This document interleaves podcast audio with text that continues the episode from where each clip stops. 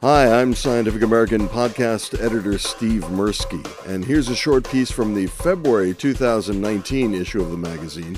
Hey, somewhere in the multiverse, it's like February 31st. In the section called Advances Dispatches from the Frontiers of Science, Technology, and Medicine. The article is titled Quick Hits, and it's a rundown of some science and technology stories from around the globe, compiled by editorial contributor Emiliano Rodriguez Mega. From Greenland, scientists spotted a 19 mile wide crater hidden below Hiawatha Glacier in northwest Greenland. They believe it might represent a meteorite impact, but other experts say more evidence is needed to prove that the crater has an extraterrestrial origin.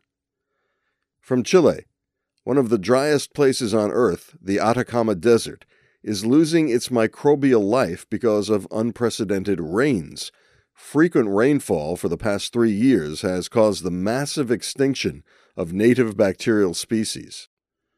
From Egypt, an excavation near Cairo yielded dozens of mummified cats.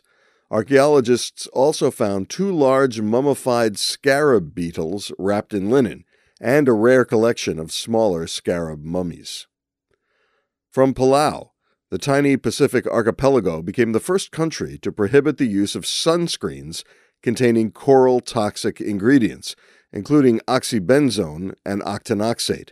The measure follows a similar legislative decision in Hawaii that takes effect in 2021.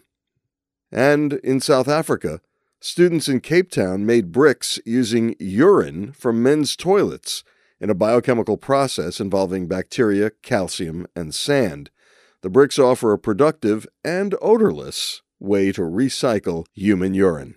That was Quick Hits, compiled by editorial contributor Emiliano Rodriguez Mega.